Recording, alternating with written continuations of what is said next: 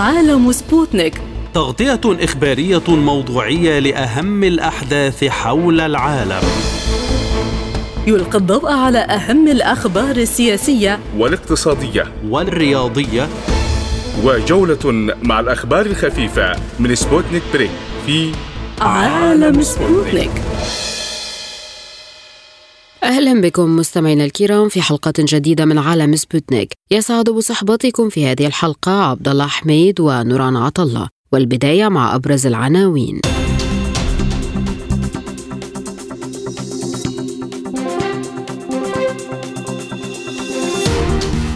الكرملين يقول إن إمداد أوكرانيا بأسلحة لشن هجمات على أراضي روسية أمر شديد الخطورة. بريطانيا والدنمارك والسويد يزودون أوكرانيا بأسلحة متطورة بعد تردد لشهور.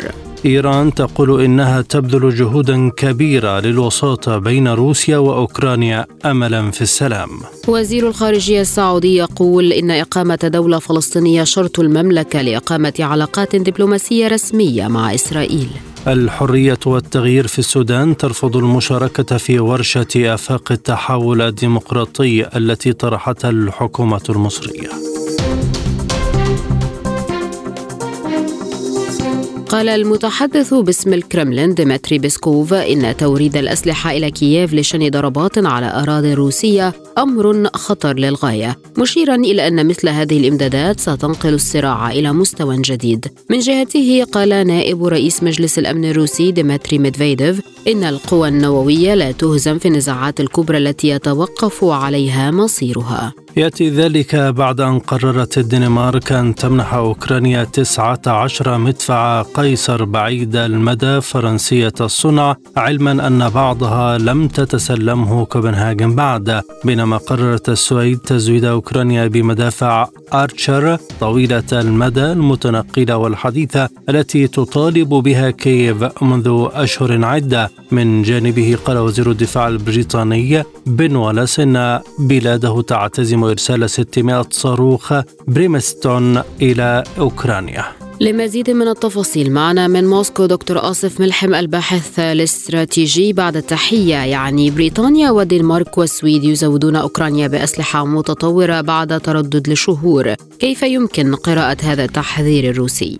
تحياتي لكم وللسادة المستمعين. أعتقد أن الحرب الروسية الأوكرانية بدأت تدخل أطوارا فعلا في منتهى الخطورة. حلف الناتو في الواقع بدأ يستخدم ما يمكن أن نسميه في العلوم العسكرية الدفاع متعدد المستويات، لأنه قديما هيأ أوكرانيا لمواجهة روسيا، والآن بدأ يهيئ بولونيا وجمهورية التشيك وسلوفاكيا، وهذا هذا المستوى الثاني. المستوى خط الدفاع الثالث يصبح معنا ألمانيا وفرنسا وإيطاليا، والرابع بريطانيا والولايات المتحدة الأمريكية. في الواقع على ما يبدو أنهم اتخذوا القرار في حلف الناتو أنه لا مجال للسلام، لا مجال للمفاوضات، وأننا ذاهبون إلى الحرب حتى آخر مدى ممكن. يمكن التعليق على هذا الموضوع بهذا الشكل فقط، لأنه لا يوجد آفاق للمفاوضات. روسيا ماضية في حربها، ماضية في سعيها باتجاه في الأرض الأوكرانية، تحرر هذه الأرض شيئا فشيئا. لماذا الآن توافق هذه الدول على تزويد أوكرانيا بهذه الأسلحة؟ أستاذة نوران، قديما قبل الحرب، قبل العملية العسكرية الخاصة في أوكرانيا، كان حلف الناتو يقولون دائما أننا نريد تحويل أوكرانيا إلى موطئ قدم لمواجهة روسيا، ولكن بعدما تبين أن روسيا لن تسكت عن هذه الإجراءات، بدأوا يقولون أن نريد إنشاء خط دفاع وأمان لحلف الناتو، أي أنهم يعلمون جيدا أن روسيا ستبدأ في هذه الحرب في يوم من الأيام. هذه إجراءات هي إجراءات طبيعية في سياق المعركة، وروسيا أيضا جاهزة لهذه الإجراءات. فالرئيس بوتين ووزارة الدفاع أعلنت عن تغييرات جذرية في قيادة العملية العسكرية، عينت الجنرال غيراسيموف قائد العملية العسكرية، إضافة إلى كونه رئيس هيئة الأركان. وما يعزي هذا الشيء؟ الجنرال غيراسيموف معروف عنه بأنه نظري واستراتيجي في تقديراته للأمور، وأنه قادر على رسم معارك متطورة باستخدام كافة القوى البرية والبحرية والجوية. الجنرال شوروفيكين كان اختصاصه بالأساس هي قوة جوية، وبالتالي كان قادرا على التحكم فقط بالأسلحة الجوية صح التسمية. أما الآن فيبدو أننا أمام طور جديد من المعركة، وأن روسيا تقوم بتطوير هذه المعركة وهم يعلمون ذلك، يعني هم هذا ليس جديد، يعلمونه بدقة، وبالتالي هم يجهزون أنفسهم كما قلت بتحديد خطوط دفاع إضافية وهي أوروبا الشرقية وأوروبا الغربية والدول الأنجلوساكسونية فيما بعد. ماذا ستفعل روسيا حيال هذه الأسلحة؟ سيدتي، نحن اعتدنا دائما على أن الغرب دائما يحاول تزويد أوكرانيا بمقدار معين من الأسلحة، يعني دائما هناك هناك نوع من التزويد أوكرانيا بالسلاح يعني مدروس وبدقة وبعناية، لأنهم يعلمون جيدا أن أي خطوة غير مدروسة غير محسوبة قد ترد روسيا بشكل عنيف وسريع. هم يحاولون استفزاز روسيا دائما لكي تقوم هي بالضربة الأولى، وبالتالي يعني تتطور المعركة إلى، ولكن يعلمون أن نهاية هذه المعركة ستكون خطيرة جدا. وأنا قلت على منبركم الكريم، قلت أن روسيا قبلت بهذه المنازلة، يعني للأسف الشديد لا يوجد خيارات أخرى. يعني عندما تقترب روسيا عندما ستقترب روسيا من دول الناتو عندها قد ينضج الموقف الأوروبي، ويفهم الأوروبيون على أن هذه الحرب لا آفاق لها، وإنما هي تدمير لاقتصادهم وتدمير القارة الأوروبية، وقد يعني يجنحون إلى السلام قليلا. ولكن للأسف الشديد ستستمر الأمور على هذه الحال. هذه الأسلحة الجديدة لا تشكل حتى هذه اللحظة، لا تشكل تغييرا استراتيجيا في موازين القوى من وجهة نظر روسيا، وبالتالي ستجد روسيا الطرق العسكرية اللازم للتعامل معها. هل يمكن أن تجازف أوكرانيا وتستخدم هذه الأسلحة لضرب الداخل الروسي؟ سيدتي، أوكرانيا والقيادة الأوكرانية باعت نفسها للشيطان، يعني نحن نعلم هذا الأمر جيدا، وزيلينسكي عبارة عن رجل مغامر وقد يقوم بأي شيء. يعني طبعا من المرجح أن يتم استخدامها، يعني طبعا في شبه جزيرة القرم من المرجح أن يتم استخدام في هذا الاتجاه بشكل أساسي. أما ضمن الداخل الروسي فمن الصعب طبعا أعتقد أن يتم، قد يقوم بعض الضربات يعني ضمن الداخل الروسي، ولكن كما قلت دائما هناك نوع من الاستفزاز لروسيا لكي تطور المعركة هي. ولكن روسيا ما زالت يعني تدير المعركة بشكل جيد وتتقدم شيئا فشيئا. نعم هذا الأمر وارد، ولكن بكل الأحوال يعني لن يؤدي هذا إلى توسع المواجهة. قد تتوسع المواجهة ليس الآن، يعني وفق تقديراتنا قد تتوسع المواجهة بشكل كبير جدا في السنة القادمة، لأن روسيا ماضية كما قلت في هذه المعركة، وفي المرحلة القادمة ستكون مقاطعة نيكولايف ومقاطعة أوديسا في قائمة الأهداف الروسية، لأنني كما قلت سيتم استخدام أسطول البحر الأسود والقوى البحرية، والهدف الأساسي منه هو السيطرة على نيكولايف وأوديسا. كل المعركة يعني تتطور شيئا فشيئا، وكل شيء وارد للأسف الشديد.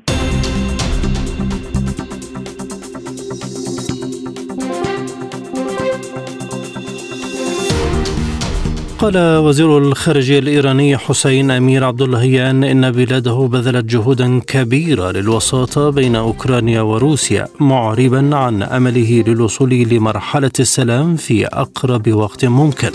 جاء ذلك خلال تصريحات تلفزيونية للوزير الإيراني خلال زيارته تركيا، واوضح عبداللهيان ان طهران بذلت جهودا كثيرة للوساطة بين أوكرانيا وروسيا خلال هذه الفترة، سواء على المستوى الوزاري او الرئاسي. كما أكد أن موقف طهران واضح منذ بداية الأزمة، لافتا إلى أن الأعمال الاستفزازية لحلف الناتو وبعض الدول الأوروبية هي السبب الرئيسي لبدء الأعمال القتالية في أوكرانيا. من طهران معنا دكتور عماد أبشناس، الكاتب والمحلل السياسي. بعد التحية، هل يمكن أن تكون إيران وسيطا مقبولا؟ تحياتي لك وللمستمعين الأعزاء. في الواقع المشكلة لا تكمن في الوسيط، المشكلة تكمن في القرار. القرار اليوم بالنسبة لأوكرانيا ليس بيد أوكرانيا، القرار بيد الولايات المتحدة، ويجب أن ننتظر ونرى إن كانت الولايات المتحدة تريد أن تسمح لأوكرانيا أو تريد أن يكون هناك حل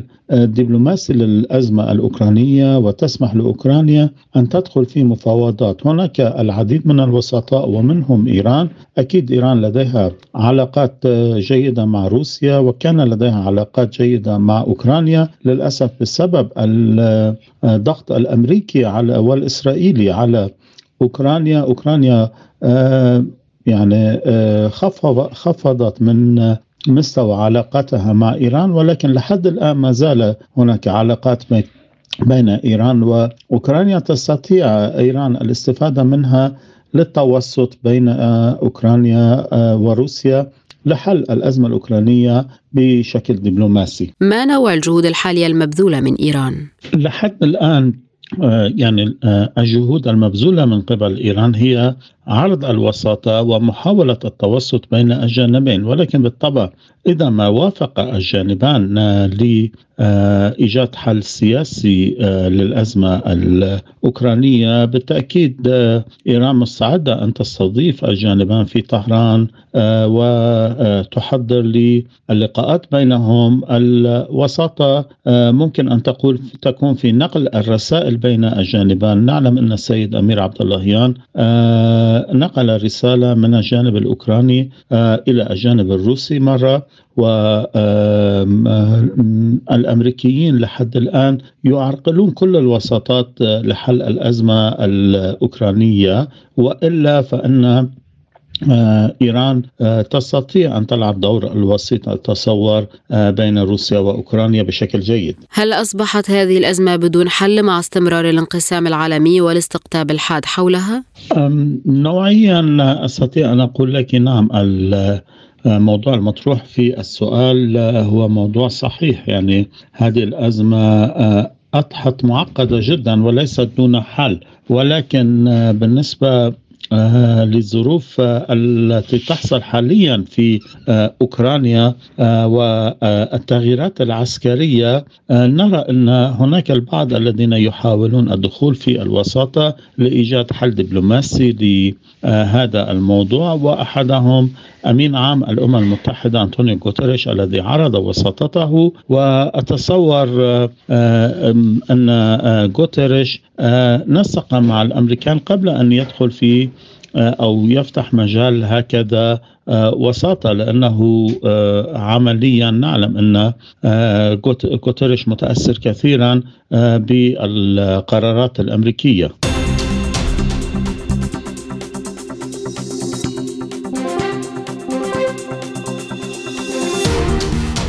أكد وزير الخارجية السعودي الأمير فيصل بن فرحان أن الاتفاق على إقامة دولة فلسطينية سيكون شرطا مسبقا للمملكة لإقامة علاقات دبلوماسية رسمية مع إسرائيل. وقال الأمير فيصل بن فرحان إن السعودية قالت باستمرار إنها تعتقد أن التطبيع مع إسرائيل هو شيء يصب في مصلحة المنطقة إلى حد كبير، ومع ذلك فإن التطبيع الحقيقي والاستقرار الحقيقي لن يتحقق إلا من خلال إعطاء الأمل للفلسطينيين من خلال منحهم الكرامة، وهذا يتطلب منح دولة لهم، وهذه هي الأولوية. وكانت الإمارات العربية المتحدة والبحرين قد طبعتا العلاقات مع إسرائيل في عام 2020 بموجب اتفاقية بوساطة الولايات المتحدة والمعروفة باسم اتفاقية إبراهام، ومنذ ذلك الحين تتطلع إسرائيل إلى التوسع في هذا الاختراق مع الدول العربية الأخرى وعلى رأسها السعودية. من مكة المكرمة ينضم إلينا الدكتور عبد الحفيظ محبوب الكاتب والمحلل السياسي. أهلا بك دكتور معنا. هل هكذا حسمت السعودية الجدل حول تطبيع العلاقات مع إسرائيل؟ حقيقة المملكة العربية السعودية ليس اليوم هي حسمت الجدل، بل منذ فترة طويلة يعني هي توضح لإسرائيل والولايات المتحدة، منذ طبعا بنيامين نتنياهو حينما طبعا تم انتخابه، وهو في خطابه حينما ألقاه في البرلمان عرض توجهات الحكومة بأن طبعا هي هناك تطبيع علاقات مع الإمارات والبحرين والمغرب ثم السودان، تطبيع العلاقات مع الإمارات البحرين والمغرب، البحرين في 2020 والسودان في 2021 في يناير. الحقيقة تسعى إسرائيل إلى توسيع دائرة التطبيع لتشمل السعودية، وطبعا هي همها الأساسي والوحيد والكبير جدا أنها تطبع مع المملكة العربية السعودية باعتبارها دولة دينية، دولة فيها الحرمين الشريفين، قائد العرب والمسلمين في أنحاء العالم، إذا طبعت المملكة العربية السعودية بعد هذه الدول الأربعة، أنا أعتقد القضية الفلسطينية تصبح في دائرة النسيان تماما. المملكة العربية السعودية حينما أتى بايدن في زيارته المملكة العربية السعودية، زار قبل المملكة العربية السعودية إسرائيل، ثم أتى وطالب بتشكيل ناتو عربي إسرائيلي طبعا لمواجهة نفوذ الإيراني. رفضت المملكة العربية السعودية. حتى الآن اليوم في البحر الأحمر من يقود حماية الممرات المائية في البحر الأحمر وحماية مضيق باب المندب بقيادة مصرية أيضا لا توجد فيها إسرائيل. ولذلك المملكة العربية السعودية هي طلبها وحيد جدا، طلبها السلام. هي لا تود أن تقضي على الدولة اليهودية أو لا تود إنهاء الدولة اليهودية، وإنما هي تطالب بالسلام بإعطاء حقوق إقامة دولة فلسطينية وفق المبادرة العربية في 2002 في بيروت التي تبناها العرب. منذ 2002 حتى اليوم إسرائيل تتوسع في بناء المستوطنات الإسرائيلية، إسرائيل تقوم بقمع الفلسطينيين، فالطلب المملكة العربية السعودية واضح. هل يمكن لحكومة مثل حكومة نتنياهو أن توافق على شرط الرياض لكي تطبع علاقتها مع السعودية؟ لا خيار أمام نتنياهو، وأيضا لا خيار أمام المملكة العربية السعودية باعتبارها قائد للعرب والمسلمين أن تتنازل عن هكذا مطلب، لأن هذا مطلب هو ليس فقط مطلب المملكة العربية السعودية، إنما هو مطلب عربي إسلامي. وهي لا تطالب الحقيقة المملكة العربية السعودية سوى بالتعايش ما بين الفلسطينيين والإسرائيليين. هي لا تود من خلال هذا المطلب أو المبادرة العربية هي لا تود أن يخرج اليهود من فلسطين كما أتوا، إنما هي تطالب بالتعايش، بإعطاء حقوق الفلسطينيين، دولتين متجاورتين متعايشتين. أما أنه تستمر إسرائيل في قمع الفلسطينيين، تستمر في أنها تكون الدولة الأحادية، هذا سيجعل أن هناك من يستثمر القضية الفلسطينية ويتاجر بالقضية الفلسطينية. ماذا لو لم يتم تنفيذ الشرط السعودي لتطبيع العلاقات مع تل أبيب؟ هل تفكر الرياض في تطبيع العلاقات أم تبقى العلاقات على حالها؟ أبدا، المملكة العربية السعودية أوضحت ليس في هذه المرة عبر تصريح وزير الخارجية الأمير فيصل بن فرحان، بل هي دائما تؤكد المملكة العربية السعودية أن لن يكون هناك تطبيع سعودي مع إسرائيل إذا لم تحقق هذا المطلب، وهو إقامة الدولة الفلسطينية بجوار دولة إسرائيل. وطبعا وافقت المملكة العربية السعودية تطبيع الإمارات والبحرين، هي إعطاء مهلة لإسرائيل بأنه تمد يد خليجية، مد يد سعودية لإسرائيل، لأن نحن نريد السلام، لا نريد الحرب. لأن وقفت المملكة العربية السعودية أمام كل الجماعات الجهادية التي تود القفز.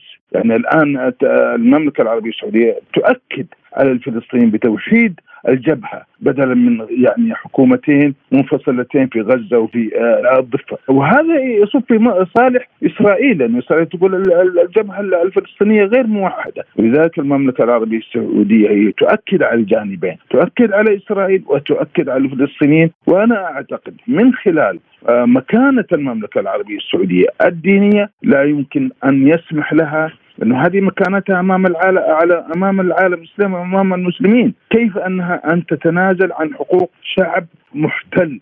هذا غير مناهض للقوانين الدولية، مناهض للقيم، مناهض لكل المواثيق الدولية. لا يوجد أي حل غير تحقيق الدولتين الفلسطينية والإسرائيلية. في ظل تواجد حكومة نتنياهو التي توصف بالأكثر تطرفاً، هل يمكن الضغط عليها عربياً لكبح جماح أعمالها عن المواطنين الفلسطينيين؟ حكومة نتنياهو صحيح هي يمينية، ولكنها حكومة أصبحت لديها خبرات متتالية، ولديها أيضا علاقات مع الإمارات مع البحرين. وأنا في ظني أن تتراجع حكومة نتنياهو أو تراجعت كثيرا، أوقفت بناء مستوطنات، أوقفت يعني قمع الفلسطينيين وإن كان في حدود ليست كاملة. ولكن المملكة العربية السعودية لا تنظر إلى توقف قمع الفلسطينيين، لا تنظر إلى توقف بناء المستوطنات، بل تود حل جذري لكلا الطرفين حتى لا يتحجج الفلسطينيين بعض الفلسطينيين الجهاديين بأنهم هم يقاومون محتل. وهذا حق يعني فرضته جميع الشرائع على أن الإنسان يقاوم المحتل، ولذلك المملكة العربية السعودية تود إيقاف هذه المقاومة التي يتم استغلالها من قبل جهات خارجية.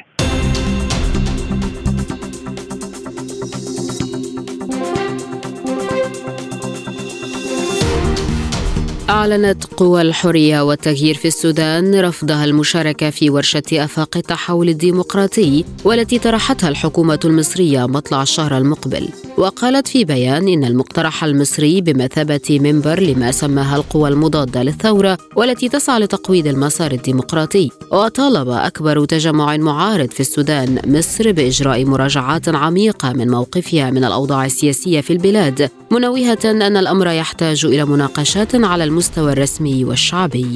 كانت القاهرة قد اعتبرت انطلاق المرحلة النهائية للعملية السياسية في السودان تطورا هاما وإيجابيا، لكنها تقدمت في ذات الوقت بمبادرة سياسية تحت عنوان آفاق التحول الديمقراطي نحو سودان يسع الجميع. ووافقت قوى الحرية والتغيير مجموعة الكتلة الديمقراطية والرافضة للاتفاق الإطاري المقترحات المصرية وأبدت رغبتها في التعامل معها. حول هذا الموضوع ينضم إلينا من الخرطوم السيد الطيب قسم السيد، الكاتب والمحلل السياسي السوداني. أهلا بك أستاذ طيب. لماذا رفضت قوى الحرية والتغيير المشاركة في ورشة القاهرة؟ طبعا هذا الرفض جاء في ظل خلاف كبير ما بين جناحي الحرية والتغيير المجلس المركزي والكتلة الديمقراطية. برأيي أن الحرية والتغيير المجلس المركزي ربما تخشى من أن الجانب الآخر وهو الكتلة الديمقراطية طبعا سينضم إلى هذا الاتفاق وعند استعداد للانضمام لهذا الاتفاق، وهذا الانضمام ربما في نظر الحرية والتغيير المجلس المركزي ربما ضيق الفرص التي ترمي إليها الحرية والتغيير المجلس المركزي والأحزاب الأخرى التي وقعت الاتفاق السياسي الإطاري مع المكون العسكري في تحقيق ربما الأهداف التي رمى إليها هذا الاتفاق، والذي وجد انتقادا ساخنا دعني أقول من القوى السياسية الأخرى ومن بينها الكتلة الديمقراطية التي تضم الجناح الآخر للحرية والتغيير. هل يعني ذلك أن الأطراف السودانية ستسير على محاور الاتفاق الإطاري الذي تم توقيعه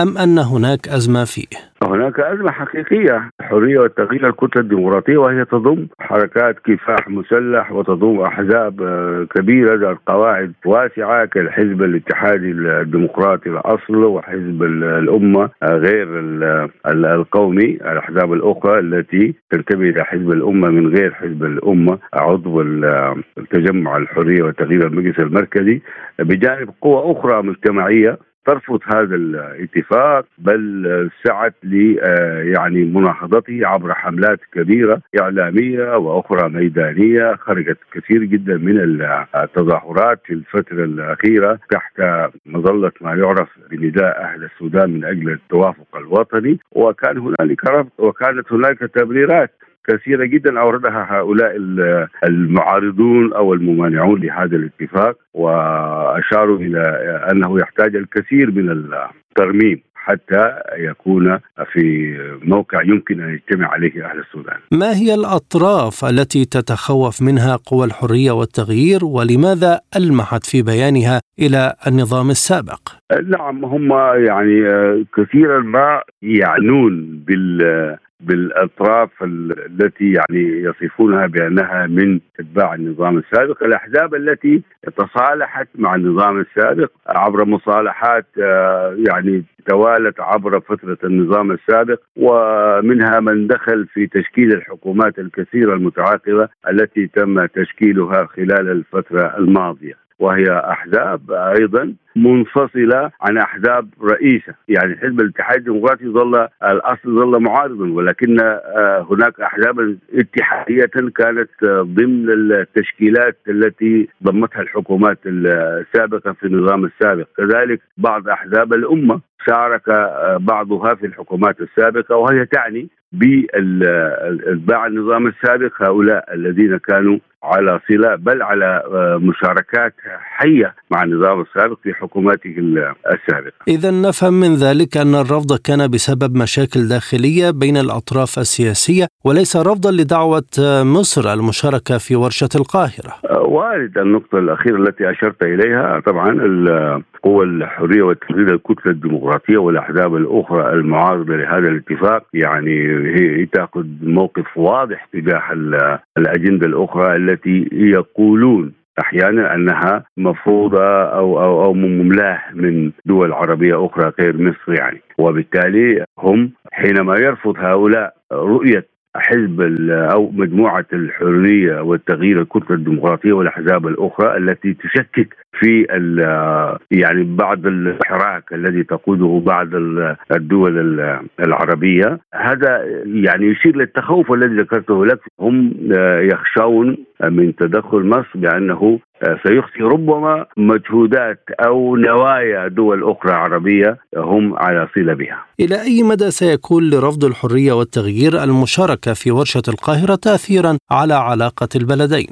لا أعتقد أن هناك يعني تأثيرا يمكن أن يطال العلاقات بين البلدين، لأن حتى المكون العسكري يعني حتى آخر حديث للسيد رئيس مجلس السيادة القائد العام للجيش السوداني يقول نحن إذا توافق القوى السياسية أو اتفقت ووصلت يعني مدرج يمكن أن يمكنها من تشكيل حكومة فهم جاهزون للابتعاد عن المشهد السياسي. ولكن حينما يقول البرهان إذا توافقت القوى السياسية هو يعني القوى السياسية كلها، ليس الذين وقعوا على هذا الاتفاق الإطاري مع المكون العسكري، بل هو يعني الأحزاب والمكونات المجتمعية الأخرى والفئوية التي يعلم البرهان تأثيراتها على المشهد السياسي داخل البلاد.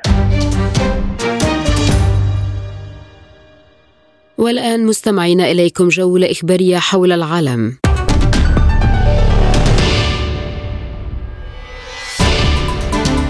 أعلنت هيئة الدفاع في جمهورية دونتسك الشعبية تحرير القوات الروسية لمنطقة كليشيفكا بالقرب من أريونتومفسك، وقالت قيادة الدفاع إن القوات الروسية حررت اليوم بلدة كليشيفكا على أراضي جمهورية دونتسك الشعبية.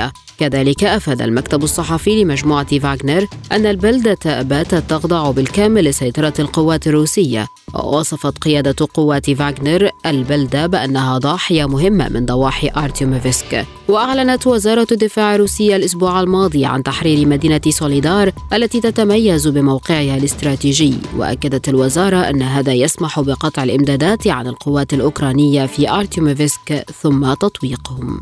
اتهم السفير الروسي لدى الولايات المتحدة الأمريكية أناتولي أنتونوف واشنطن وحلفائها بشن حرب هجينة شاملة على بلاده.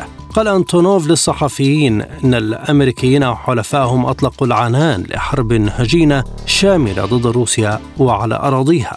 جاء ذلك بعدما أصدر الرئيس الأمريكي جو بايدن تعليمات لوزارة الخارجية تتضمن تخصيص مساعدة عسكرية جديدة لأوكرانيا بمبلغ يصل إلى 2.5 مليار دولار. وأفادت وسائل إعلام غربية يوم الأربعاء الماضي بأن وزارة الدفاع الأمريكية اتفقت مع السلطات الإسرائيلية على نقل 300,000 قذيفة مدفعية لأوكرانيا. أوقفت المجر الدفعة السابعة للمساعدات من الاتحاد الأوروبي المخصصة لتسليح أوكرانيا، ما أثار حفيظة الدبلوماسيين الأوروبيين. وأثار عدم رغبة المجر في الموافقة على هذه الشريحة من المساعدات العسكرية غضب الدبلوماسيين الأوروبيين، ويجري النظر في خطة للموافقة عليها دون مشاركة بودابست. وبحسب تقارير إعلامية تعتزم دول الاتحاد الأوروبي الضغط على المجر يوم الاثنين خلال اجتماع الوزراء الخارجية. وفي وقت سابق وافقت دول الاتحاد الأوروبي على استخدام أموال صندوق السلام الأوروبي الخارج عن الميزانية لدفع جزء من توريد الأسلحة إلى أوكرانيا. قال وزير الخارجية السعودي الأمير فيصل بن فرحان إن دول المنطقة يجب أن تعمل معا لإيجاد حل سياسي للحرب الأهلية المستمرة منذ 12 عاما في سوريا. وأوضح الأمير فيصل بن فرحان إن بلاده تعمل مع شركائها لإيجاد طريقة للتعامل مع الحكومة في دمشق بطريقة تقدم تحركات ملموسة نحو حل سياسي. هذا وتناولت محادثات وزير الخارجية السعودي الأزمتين في اليمن وسوريا، كما تطرق إلى مسار الحل في الأراضي الفلسطينية خلال مشاركته في منتدى دافوس بسويسرا. وأجرى الوزير السعودي لقاءات مع المبعوثين الأمميين إلى سوريا غير بدرسون، وإلى اليمن هانس غودنبرغ.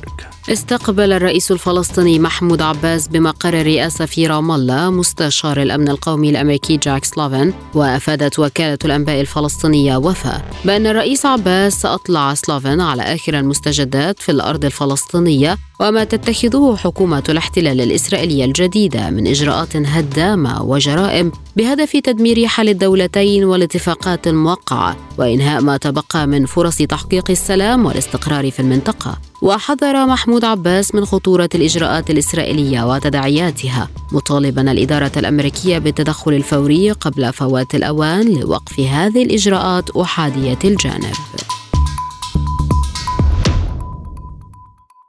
مستمرون معكم، وهذه تذكرة بأهم عناوين عالم سبوتنيك.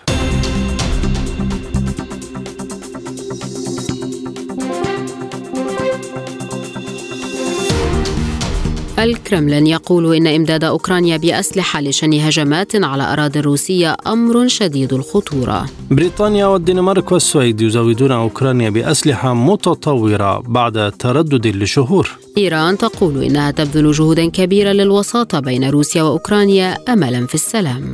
وزير الخارجية السعودي يقول إن إقامة دولة فلسطينية شرط المملكة لإقامة علاقات دبلوماسية رسمية مع إسرائيل. الحرية والتغيير في السودان ترفض المشاركة في ورشة آفاق التحول الديمقراطي التي طرحتها الحكومة المصرية.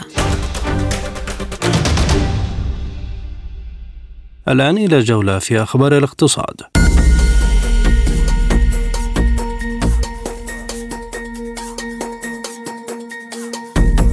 قالت السفارة الروسية في واشنطن إن خطة الولايات المتحدة الأمريكية تحويل الأصول الروسية إلى أوكرانيا سيكون ضربة لما تبقى من سمعتها باعتبارها معقلا لبعث المشاريع الحرة. وأضافت السفارة أن البيت الأبيض لا يتردد في إخضاع العدالة لخدمة مصالحه الانتهازية الضيقة، مشيرة إلى أنه في هذه الحالة من أجل الحرب المعلنة ضد ما يسمى بالتهديد الروسي ولدعم نظام كييف. وأوضحت السفارة أن واشنطن نفسها تقوض الثقة في نظامها المالي الدولي وكذلك في أمن الدولار. يأتي التعليق ردا على ما صرح به المتحدث باسم وزارة العدل الأمريكية في وقت سابق بأن واشنطن تتوقع إرسال الأصول المصادرة الخاصة برجال الأعمال الروس لمساعدة كييف.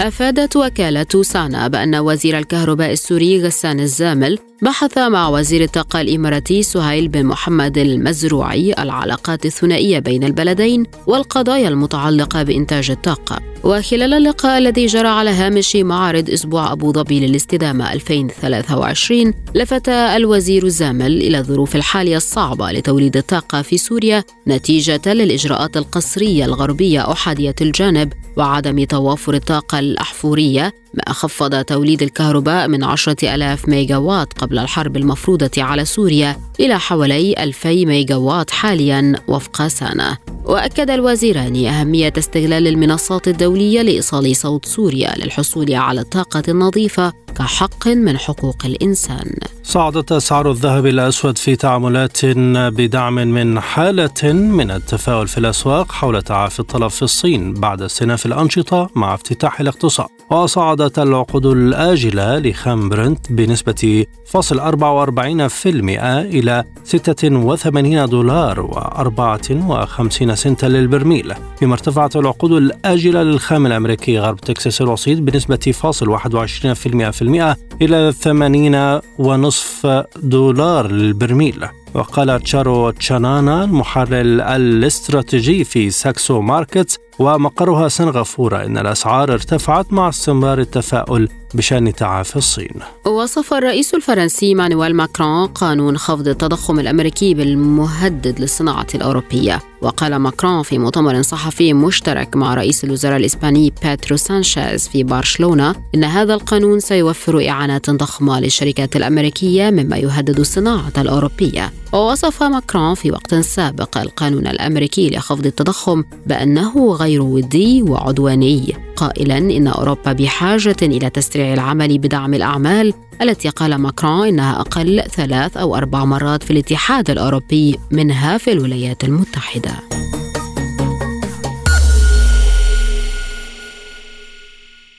هذه وقفة مع أخبار الرياضة.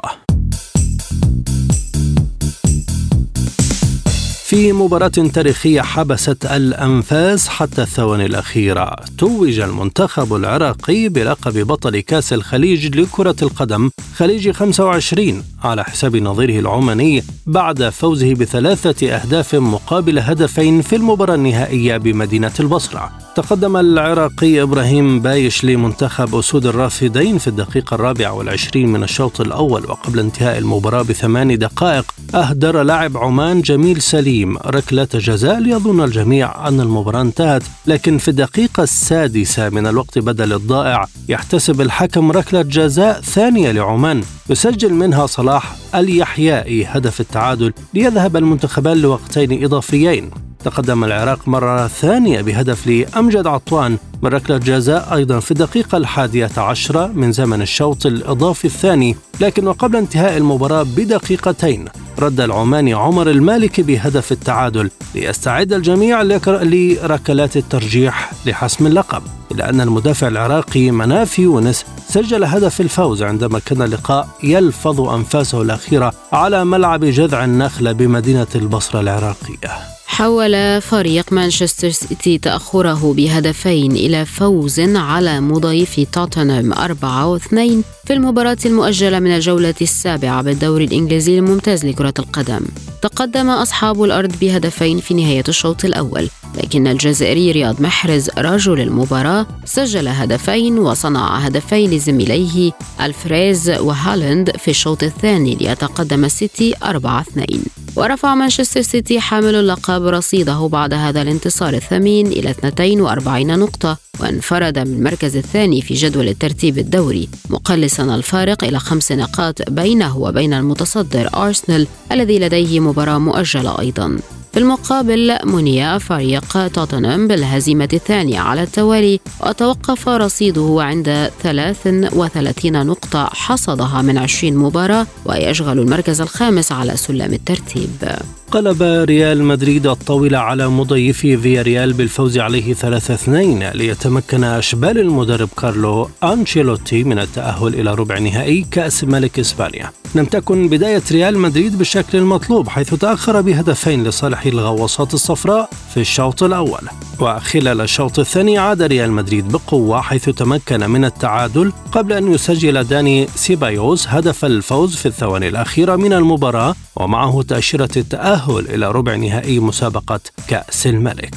نجح المنتخب السعودي للسيدات في الفوز بأول بطولة في مسيرته الدولية بعد التعادل 1-1 مع باكستان ليتوج بكأس البطولة الدولية الودية للسيدات 2023 بمدينة الخبر. واختتمت البطولة التي استضافتها مدينة الدمام خلال الفترة من 11 وحتى 19 من يناير الجاري بمشاركة 4 منتخبات السيدات هي باكستان، جزر القمر، موريشيوس بالإضافة إلى الأخضر. وجاء تتويج سيدات الأخضر باللقب بعد تعادلهن أمام باكستان بهدف لكل منهما في المباراة التي جرت بينهما على ملعب مدينة الأمير سعود بن جلوي الرياضية بالراكا في آخر مباريات البطولة. وتمكنت البندري مبارك من تسجيل هدف الأخضر في الدقيقة 28 من عمر اللقاء، قبل أن تتعادل سيدات باكستان بهدف في الدقيقة 64.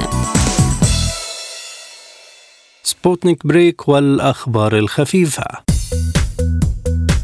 يعتزم فريق من العلماء الروس دراسة كويكب أبوفايس الذي يحتمل أن يكون خطيرا، واقترح فريق مشترك من علماء معهد أبحاث الفضاء IKI التابع لأكاديمية العلوم الروسية وجامعة سامار أنه بعد الانتهاء من البرنامج العلمي للمرصد الروسي الألماني في عام 2029 سيتم إرسال المرصد إلى الكويكب الذي يحتمل أن يكون خطيرا لدراسته بشكل مفصل.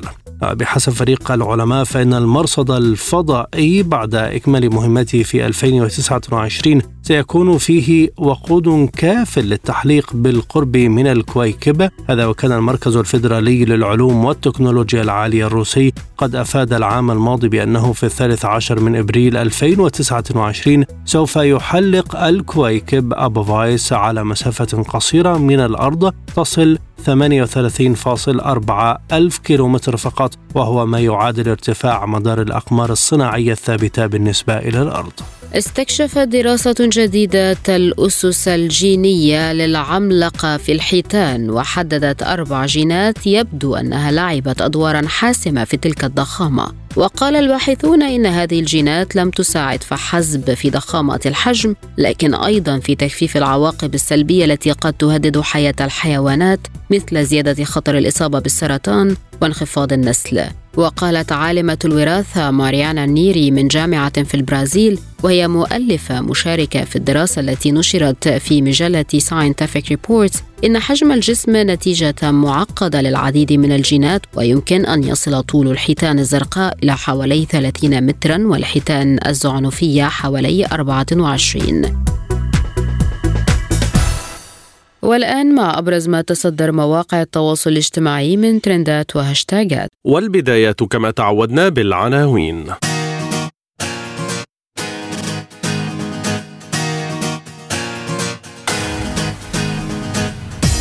الأردن تستدعي سفيرها في إسرائيل، ما السبب وكيف تفاعل المغردون؟ حفيد مانديلا يغضب المغرب، ولماذا انسحبت من الشان؟ تعرف على القصة. فيلم الحارة الأردني أكثر الأفلام شعبية في محركات البحث، ما السبب؟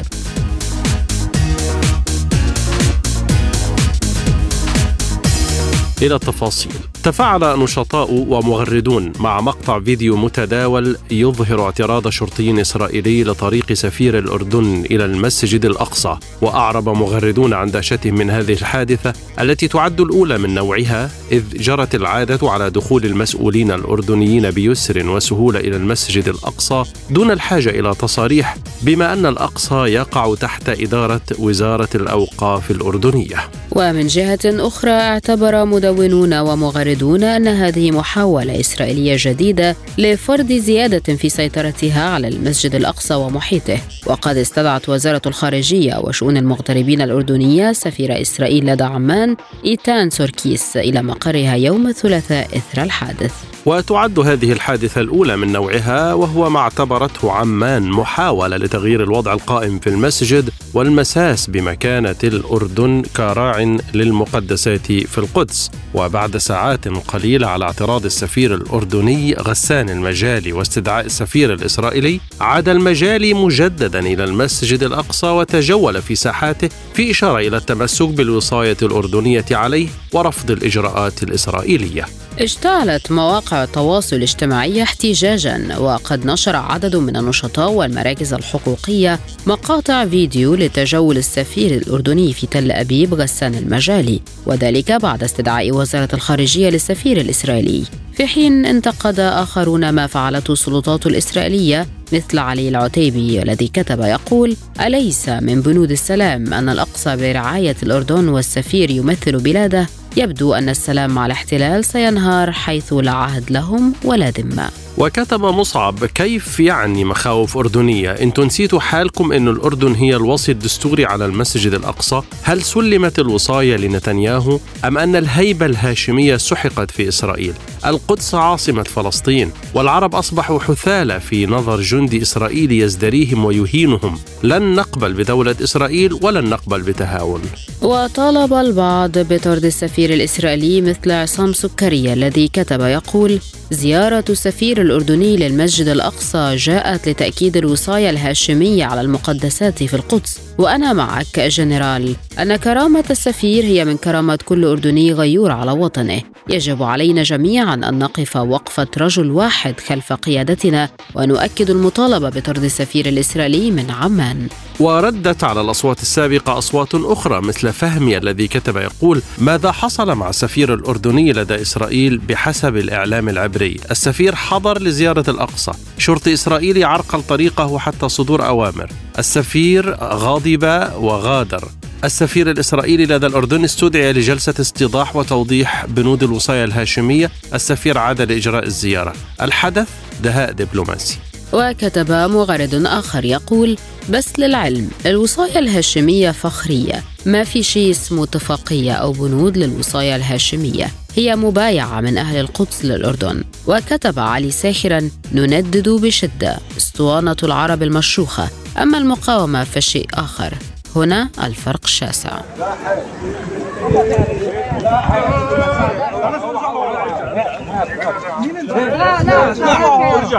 بس يا شباب اوعى بس ما يقرب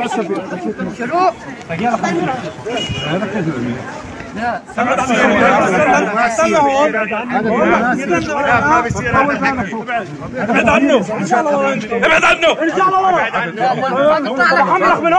السفير. لا ما بطلع لاش ما بطلع لاش ما لاش عنده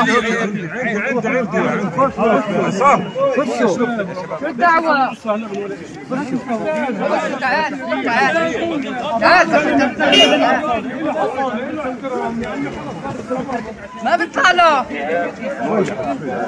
لو سمحت خلاص شباب لو سمحت لو في شيء يا اخوان في شيء يا اخوان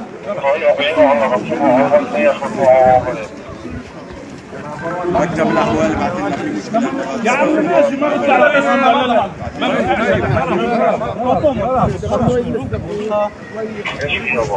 نسوي قصه شوي كمان مع السفير وهيئه الضابط كمان يا عمي بتوطي بالكم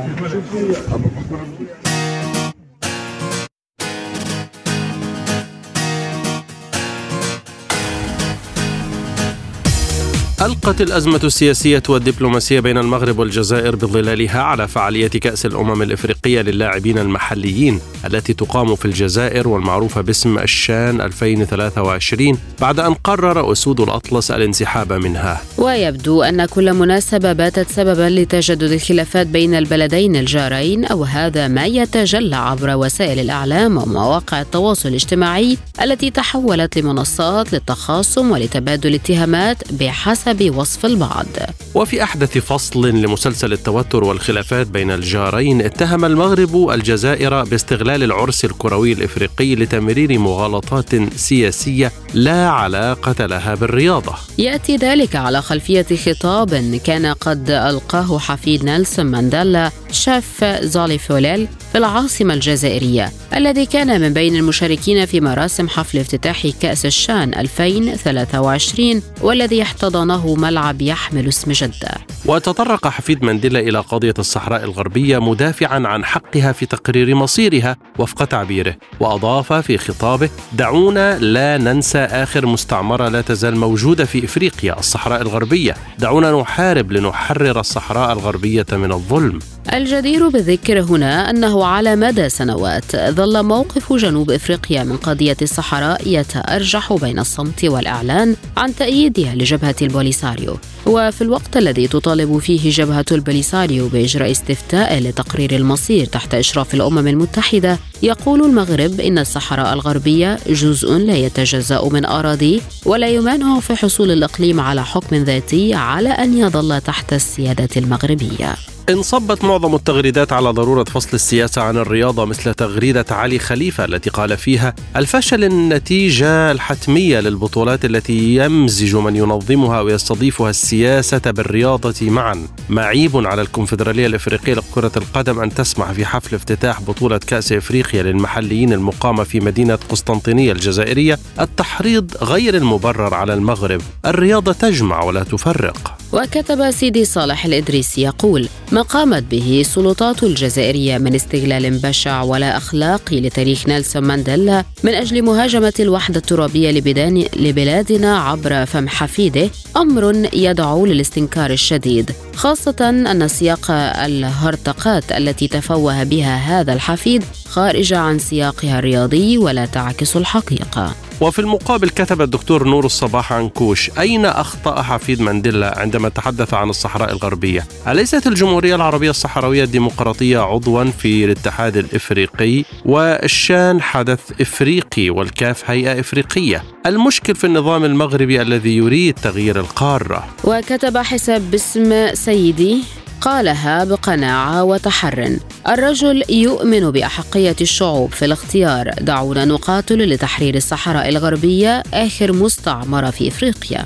وكتب إسكندر: السبب الحقيقي والخفي لعدم حضور الفريق المغربي إضافة إلى محاولته خرق القرار السيادي الجزائري هو علمه أن ابن نيلسون مانديلا سيلقي كلمة وأنه داعم لقضية الصحراء الغربية وكذلك فلسطين، وهم لا يتحملون رسائل التحرر وخاصة أنها تنطلق من أرض الجزائر. وأخيرا كتب محمد سعدون الكواري يقول: كل مسلم أو عربي حقيقي يحزن لأي خلاف بين دولتين شقيقتين ويسعى لتقريب القلوب والنفوس. أتمنى أن يصلح الله الحال بين الجزائر والمغرب وكل الخلافات بين العرب. من يساهم في زيادة الفتنة بينهما وبين المتخاصمين المسلمين إما جاهل أو مستفيد من الخلاف أو يرغب في الظهور كبطل قومي مزيف.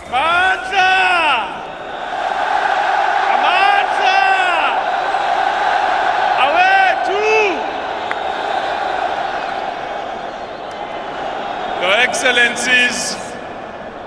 Excellency the President of Algeria, His Excellency the Prime Minister, the Government of Algeria, and the entire people of Algeria, we want to say to you, thank you for inviting us to what Madiba considered his second home. We are here today to witness in front of the entire leadership of the Africa Cup of Nations as led by Patrice Motsepe, as well as with all the soccer-loving people of the world, to see and witness this land of revolutionaries that made Madiba a man that ensured that it stood side by side with all African nations who were in fight for liberation and ensured that it supported our struggles to witness the freedom that we enjoy today. We therefore want to take this opportunity to thank the Algerian people for bestowing such an honor on my grandfather Nelson Rolihlahla Mandela by naming this beautiful stadium after him, and we say that in his honor.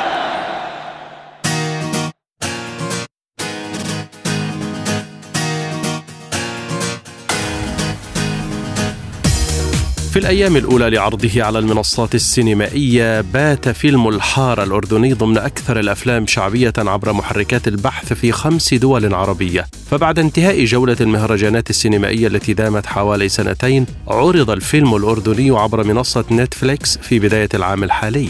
ولا يزال الجدل حول الفيلم مستمرا في حملة يختلط فيها تجريم المشاهد الغرامية مع اتهامات بالإساءة لسمعة البلد. ويعرض فيلم الحارة في قالب درامي تشويقي وتدور أحداثه في حي تحكمه قوانينه الخاصة، فيبدو بذلك أقرب لدولة داخل الدولة. وبين الأزقة المتناقضة تعيش شخصيات الحارة في صراع متواصل مع الفقر والعوز والاحتيال، وتخلق تلك التيمة إحساسا بالتوتر وتكسره أحيانا مشاهد رومانسية تجمع علي بطل الفيلم بحبيبته لانا في الخفاء، ثم تتطور الأحداث عندما يلتقط شخص مبتز مقطعا مصورا للحبيبين في وضع جنسي ليصل إلى أم لانا التي تلجأ لرجل يعمل في الدعارة لحماية سمعة ابنتها، في مشهد مليء بالتناقضات الاجتماعية والكوميديا السوداء. وحملت ردود الفعل المعترضة على الفيلم بين طياتها عبارات مثل: ما هذا الانحطاط؟ وهذه الشخصيات غير موجودة بالأردن، وهؤلاء لا يشبهوننا. فكتب محمد خليفة الشريدة يقول: فيلم الحارة الأردني والأفلام السابقة التي نشرتها شبكة نتفليكس لم يكن هدفها الفن وإنما إثارة الرأي العام فقط. للأسف أصبح للقيم الهابطة والسقوط الأخلاقي رواد ومتابعين وداعمين، ولكن الزبد يذهب وانتظروا فقط كم يوم والكل سينسى هذه الفقاعات. وكتب سيف المناصير: لا أحد ينكر أن فيلم الحارة يتناول قضايا موجودة في مجتمعنا، ولكن عندما تقدم معالجة درامية عليك أن ترتقي بالمعالجة لا أن تهبط إلى وحل القضية. السؤال: ماذا أضافت الألفاظ المشينة والسقية للنص؟ وهل سيتأثر السرد العام للفيلم لو حذفت أم أن هناك غاية في نفس يعقوب؟ وكتب ياسر الزعاترة: الاحتجاج على فيلم الحارة الأردني محق، بخاصة أنه مدعوم من هيئة رسمية. هو يشبه حين ميسر المصري، فيلم يعكس صورة بشعة لمجتمع محافظ مع غياب مثير للأمن والقانون، كأننا في غابة. فيلم غير واقعي لا في غالبيته البشعة ولا في الجزء الإيجابي المحدود. مستوى الفني لا يستر بؤس المضمون. وقد وصل الأمر إلى مجلس النواب الأردني، فقد طالب النائب محمد أبو الصعيليك خلال جلسة برلمانية بمحاسبة ومحاكمة القائمين على الهيئة الملكية للأفلام لدعمها أفلاما شوهت الصورة العامة للمجتمع الأردني. وهنا رد عمر الكردي قائلا: أنا حبيت فيلم الحارة. السينما مش مختصة ترسم لك بلالين وقوس قزح وعصافير، السينما بتناقش حالات منها الكويسة ومنها اللي مش ولا بد. ياما في الأردن ودول أخرى حارات فيها القصص ويمكن أكتر. الفيلم بيعرض على منصة، واللي حابب يحضر يحضر واللي ما بده يحضر بلاش. ياريت مجلس النواب بيركز بالأهم.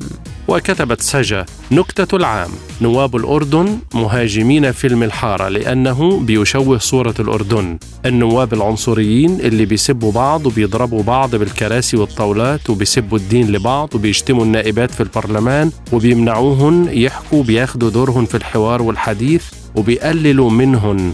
يا سلام على هيك صورة. والتحية على الهدى للمعلم عباس. في عندك فيديو بدي اياه ينشطب من على وجه الارض. سلام. اهل هالحاره بيكملش يومهم الا بقصه جديده يعلكوها.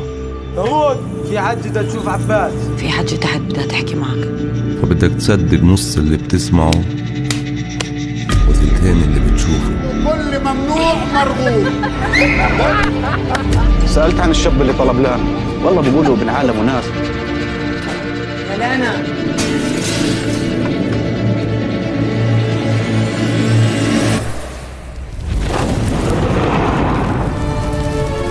لسه المخفي أكثر من المكشوف. في شي تاني مخبي عليه.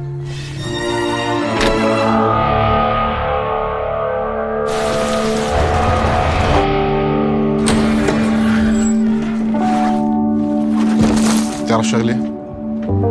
بديش ضلني عايش بالحارة هاي.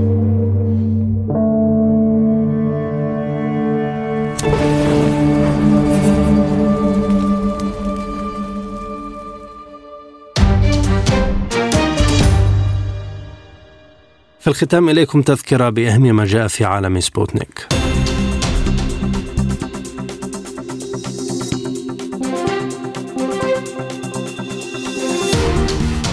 الكرملين يقول إن إمداد أوكرانيا بأسلحة لشن هجمات على أراضي روسية أمر شديد الخطورة. بريطانيا والدنمارك والسويد يزودون أوكرانيا بأسلحة متطورة بعد تردد لشهور. إيران تقول إنها تبذل جهودا كبيرة للوساطة بين روسيا وأوكرانيا أملا في السلام. وزير الخارجية السعودي يقول أن إقامة دولة فلسطينية شرط المملكة لإقامة علاقات دبلوماسية رسمية مع إسرائيل. الحرية والتغيير في السودان ترفض المشاركة في ورشة آفاق التحول الديمقراطية التي طرحتها الحكومة المصرية. من أخبارنا الاقتصادية، السفارة الروسية في واشنطن تقول إن خطط الولايات المتحدة الأمريكية تحويل الأصول الروسية إلى أوكرانيا سيكون ضربة لما تبقى من سمعتها. ورياضيا، العراق يتوج بطلا لخليج 25 بعد الفوز على عمان في النهائي 3-2.